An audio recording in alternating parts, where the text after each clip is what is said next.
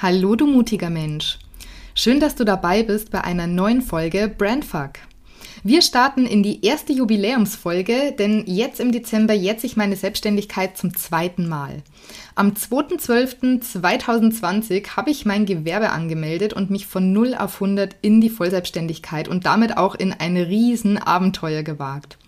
Was so eindrucksvoll klingt, hat aber eine weniger schöne Vorgeschichte und die möchte ich dir heute erzählen. Die Folge ist definitiv nichts für schwache Nerven. So viel kann ich jetzt schon sagen. Personal Branding meets Persönlichkeitsentwicklung.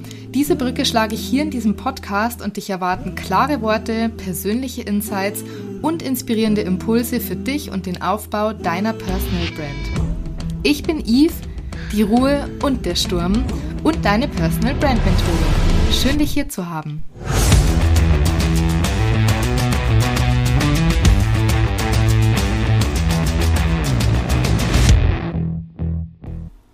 Mein Wert bemisst sich nicht an der Fähigkeit anderer, diesen richtig einzuschätzen. Mein Wert als Mensch bemisst sich auch nicht daran, was ich besitze oder wie viel Geld ich habe. Und mein Wert als Mensch bemisst sich nicht an meiner Leistung. Und trotzdem bin ich abgewertet worden, weil ich nicht mehr funktioniert habe. Ich bin degradiert worden, abgewertet, drangsaliert, weil ich depressiv war und irgendwann nicht mehr konnte. Ich habe wirklich versucht, mich zusammenzureißen damals und meine Leistung abzurufen, aber ich bin dort als Mensch einfach nicht mehr gesehen worden, nicht mehr gehört und auch nicht mehr so behandelt. Bevor ich da jetzt tiefer reingehe, möchte ich dir aber erstmal meine Situation vorab schildern. Fangen wir also Ende 2019 an. Damals ging meine zehnjährige Beziehung und Ehe in die Brüche und im Februar 2020 bin ich dann aus dem gemeinsam gebauten Haus ausgezogen. Das heißt, neue Wohnung, neues Umfeld, neuer Alltag.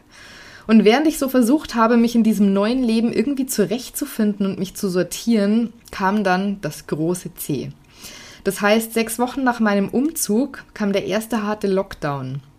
Das war der Lockdown, in dem du niemanden besuchen durftest, in dem alle Freizeitaktivitäten gekappt wurden und du nach Möglichkeit von zu Hause aus arbeiten musstest oder durftest, wie man es jetzt halt sehen möchte. Und mich hat das damals echt hart getroffen in dieser Phase, in der ich da gesteckt habe. Denn ich war gefühlt irgendwie völlig alleine mit meinem Schmerz und mit meiner Trauer und auch mit dieser Überforderung, dieses völlig neue, andere Leben jetzt zu beginnen.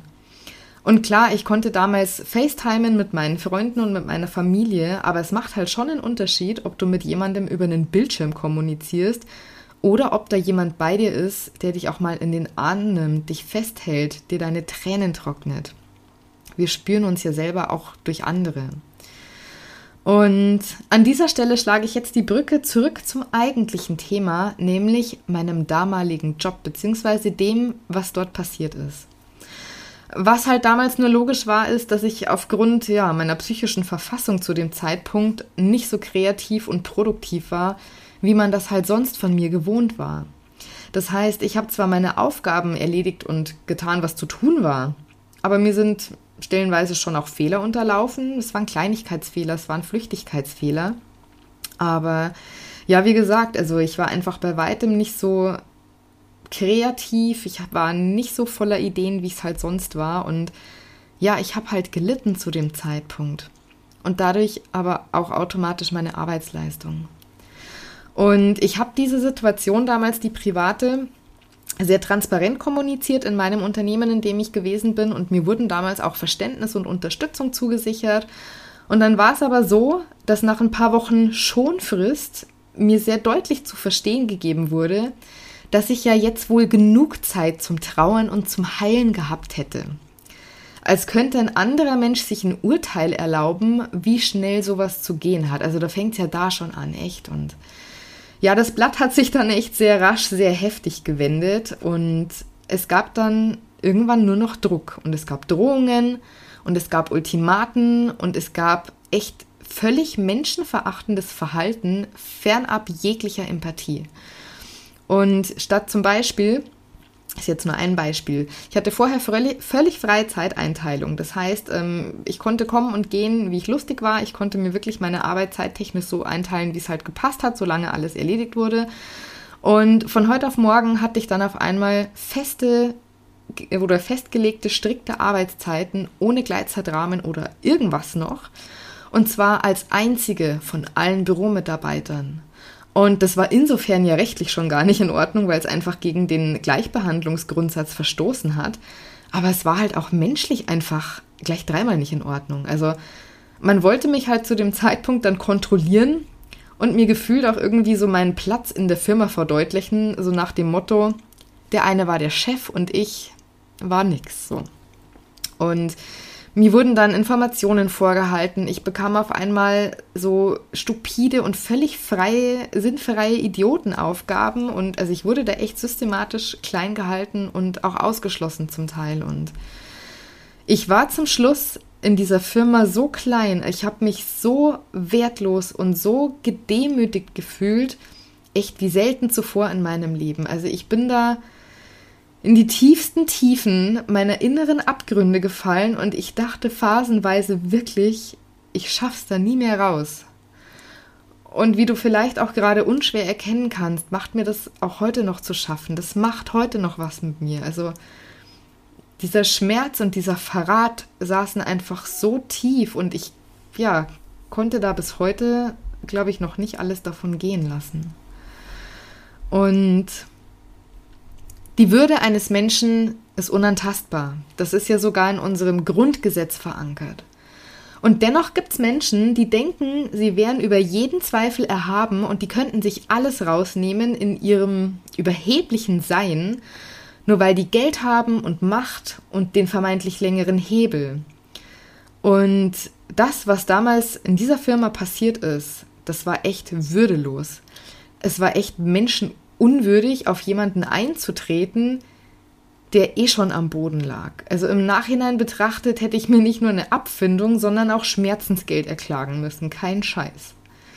Ja, und warum jetzt überhaupt eine Klage mit Abfindung, fragst du dich vielleicht? Naja, weil alles, was ich dir bisher erzählt habe, noch nicht genug war, wurde dann dem Spektakel mit einer völlig haltlosen Kündigung echt die Krone aufgesetzt. Also ich wurde Ende Oktober 2020 krank und bin dann erst mal zwei Wochen ausgefallen. Und als ich dann am ersten Tag danach zurück ins Büro kam, durfte ich nicht mehr an meinen Schreibtisch, ich durfte nicht meinen PC hochfahren, sondern ich wurde sofort ins Chefbüro zitiert. Und mir wurde damals die Kündigung auf den Tisch geknallt, gepaart mit Erniedrigungen und mit Drohungen. Und eine davon war zum Beispiel, dass Sollte ich auf die Idee kommen, rechtliche Schritte einzuleiten und dreckige Wäsche waschen zu wollen, ich mich, sollte ich mich vorsehen, denn dann würde er dreckige Wäsche mit mir waschen. Und das war wirklich der originale Wortlaut. Und ich durfte dann gnädigerweise noch meine persönlichen Sachen vom Schreibtisch räumen und wurde da hinausgeleitet wie so eine Aussätzige. Echt wie so ein Schwerverbrecher habe ich mich gefühlt damals. Und ja, der erste Weg danach hat mich erstmal zu meiner Familie geführt, ähm, der ich dann wirklich völlig perplex berichtet habe, was da passiert ist. Also das hat echt ein bisschen gedauert, bis ich das realisiert habe, bis das wirklich bei mir angekommen und durchgedrungen ist, was da gerade geschehen ist. Und als es dann aber soweit gewesen ist, war der zweite Weg der zum Anwalt. Und ich habe mir ja nichts zu Schulden kommen lassen und ich wusste, dass ich im Recht gewesen bin. Im Nachhinein betrachtet ist eigentlich das Krasse an der Sache, dass alles, was passiert ist, mich halt gleichzeitig so über mich selbst hat hinauswachsen lassen. Und ich habe da echt meine letzten Kräfte mobilisiert und mich aufgelehnt gegen diese Ungerechtigkeit. Ich habe für mich und für mein Recht und für meinen Wert gekämpft. Und ich bin vor Gericht gegangen, ich habe damals Kündigungsschutzklage eingereicht ja, und die habe ich auch gewonnen, weil ich einfach rechtlich auf der sicheren Seite gewesen bin. Im Gegensatz zur Gegenseite. Hm. Und ich bin so unendlich stolz und dankbar, dass ich für mich eingestanden bin. Also das, was ich da für mich geleistet habe, das hat mich selber echt tief beeindruckt, muss ich sagen. Und ja, es hat mir Hoffnung gegeben und neue Kraft. Also an dieser Stelle Danke, liebes Vergangenheits-Ich, für diesen Mut. Wirklich danke. Und ja, neben, neben dem ganzen Schmerz und dieser Trauer und dem Gefühl von Verrat war da auch einfach eine unendliche Wut. Also zum ersten Mal in meinem Leben habe ich tatsächlich sowas wie Hass empfunden. Und das ist echt kein schönes Gefühl, das kann ich dir sagen. Aber mit diesem Hass und mit dieser Wut im Bauch, da wurde so eine unbändige, so eine unzähmbare Energie freigesetzt. Und ich bin so sehr dankbar, dass ich die für mich konstruktiv nutzen konnte. Und an genau diesem Punkt habe ich dann für mich auch entschieden, dass ich mich selbstständig machen werde.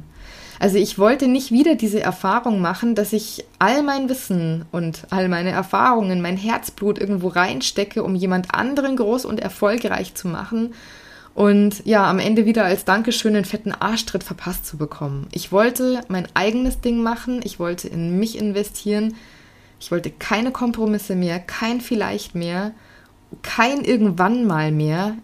Nee, das musste jetzt sein, zu diesem Zeitpunkt und es musste für mich sein. Und ich musste zu dem Zeitpunkt für mich selber losgehen. Auch um zu heilen und zu überwinden, was da passiert ist und um mich selber am Schopf zu packen und aus dieser Scheiße, in der ich bis zur Nasenspitze gesteckt habe, wieder rauszuziehen. Ja, und wenn du mich jetzt fragen würdest, woher ich zu dem Zeitpunkt diese Kraft und diesen Mut und das Vertrauen genommen habe, ich könnte es dir nicht beantworten. Ich weiß, ich weiß bis heute im Grunde nicht, woher ich all das genommen habe, weil zu dem Zeitpunkt gefühlt von mir nichts mehr da war. Also ich musste mich ja an dieser Stelle beziehungsweise in diesem Jahr schon mehrmals fragen, wer ich denn ohne all das bin. Wer bin ich ohne diesen Menschen an meiner Seite, der mich mehr als ein Drittel meines Lebens begleitet hat? Wer bin ich ohne dieses Haus oder eh, besser gesagt ohne dieses Zuhause und ohne diese Umgebung? Wer bin ich ohne meinen Sport? Wer bin ich, wenn niemand anders um mich herum ist? Und wer bin ich ohne meinen Job? Und es war ja nicht so, dass ich identitätslos war, aber ich habe mich echt so gefühlt, denn wir existieren ja auch in einem Konstrukt unseres Lebens. Also wir existieren ja in der Gesellschaft, in unserem Umfeld, in einem sozialen Gefüge. Und in jeder dieser Konstellationen nehmen wir zumindest ein Stück weit eine bestimmte Rolle ein. Aber ja, was ist denn die Rolle, die du einnimmst, wenn du nur du bist? Also wenn du nur mit dir bist, wenn du also im Grunde gar keine Rolle mehr einnimmst, sondern einfach nur du bist. Und ja, diese Fragen, aber auch eben diese Lehre haben mir genau den Raum eröffnet, um die Antworten für mich darauf zu finden.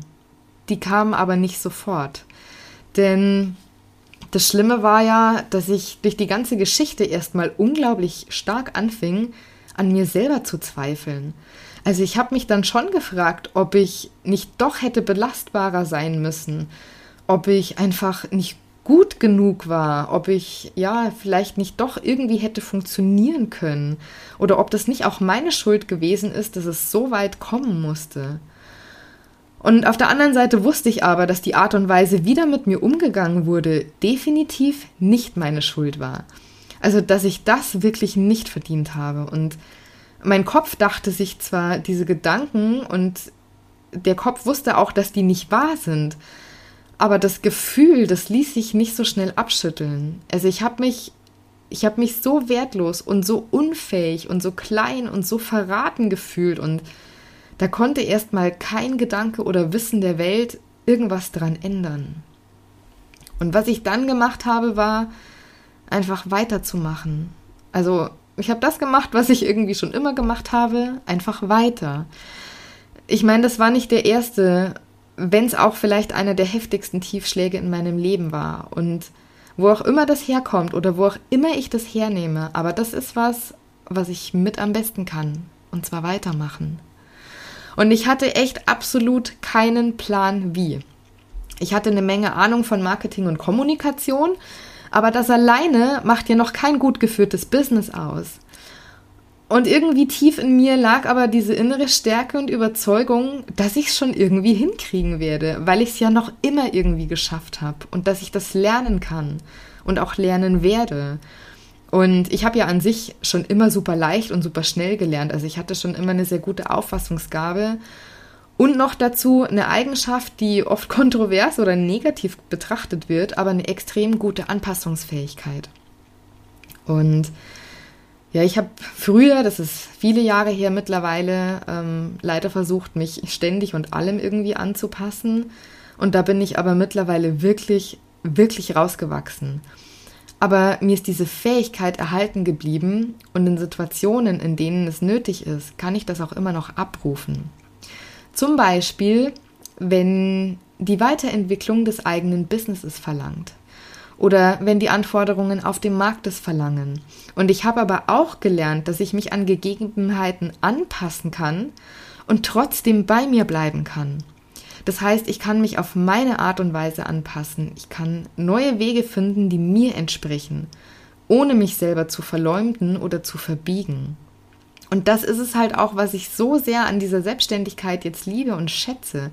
Ich muss mich nur noch mir selber unterordnen. Ich entscheide, wie ich mich entscheide. Und dafür trage ich natürlich auch die Konsequenzen, vor allem wenn es kacke war, ne? Aber das ist vollkommen in Ordnung für mich, weil ich da einfach so ein Maß an Selbstbestimmtheit und Freiheit für mich gefunden habe und das ist es absolut wert und ich habe überhaupt keinen Schmerz damit, Verantwortung für das zu übernehmen, was ich tue, Verantwortung für meine Entscheidungen. Und ja, auf, auf eine perfide Art und Weise muss ich meinem Chef oder meinem Ex-Chef ja auch echt irgendwie dankbar sein, denn ohne diese, ich nenne es jetzt mal Lektion, hätte ich den Schritt in die Selbstständigkeit vielleicht nicht gewagt. Oder viel später, keine Ahnung. Ich weiß es nicht, ob ich den Mut aufgebracht hätte, das zu machen oder ob es mir in meiner Komfortzone der vermeintlich sicheren Festanstellung einfach zu bequem gewesen wäre, als dass ich da so einfach all in gegangen wäre. Also ich kann die Frage nicht beantworten und es ist im Grunde auch müßig darüber nachzudenken, was gewesen wäre, wenn, falls und überhaupt. Ja, weil es ja schlussendlich jetzt eben ganz anders gekommen ist. Und ich habe andere Antworten gefunden. Ich weiß, wer ich bin. Ich weiß, wofür ich stehe, und zwar kompromisslos und ohne jeden Zweifel. Ich fühle mich mittlerweile in mir so sicher und gefestigt und zu Hause wie noch nie zuvor in meinem Leben. Also auch wenn meine Selbstständigkeit jetzt nach zwei Jahren zwar gut läuft, aber natürlich gibt es immer noch Schwankungen und es gibt Unsicherheiten und es gibt herausfordernde, herausfordernde Phasen. Und die gehören auch dazu. Aber wie soll ich denn sagen? Ich kann mit diesem Sturm im Außen mittlerweile vergleichsweise gut umgehen oder der kann mir wenig anhaben, weil ja, weil mein Sein und das, wer ich bin, mittlerweile einfach so tief in mir verwurzelt und gefestigt sind, dass ich einfach sturmfest bin. Ja, und so hast du heute erfahren, wie mein Weg in die Selbstständigkeit verlaufen ist. Ähm, was du noch nicht weißt, ist, was ich so all die Jahre davor getrieben habe, neben Marketing und Kommunikation. Also das begleitet mich ja schon seit über 15 Berufsjahren mittlerweile. Aber da gibt es eben noch so einiges anderes, ähm, ja, an dem ich mich ausprobiert habe und sicher auch das ein oder andere Mal grandios gescheitert bin. Das erzähle ich dir aber in einer kommenden Folge. Das heißt, hör gerne nächste Woche wieder rein. Ich freue mich auf dich. In diesem Sinne, bleib mutig und sturmfest. Deine Yves.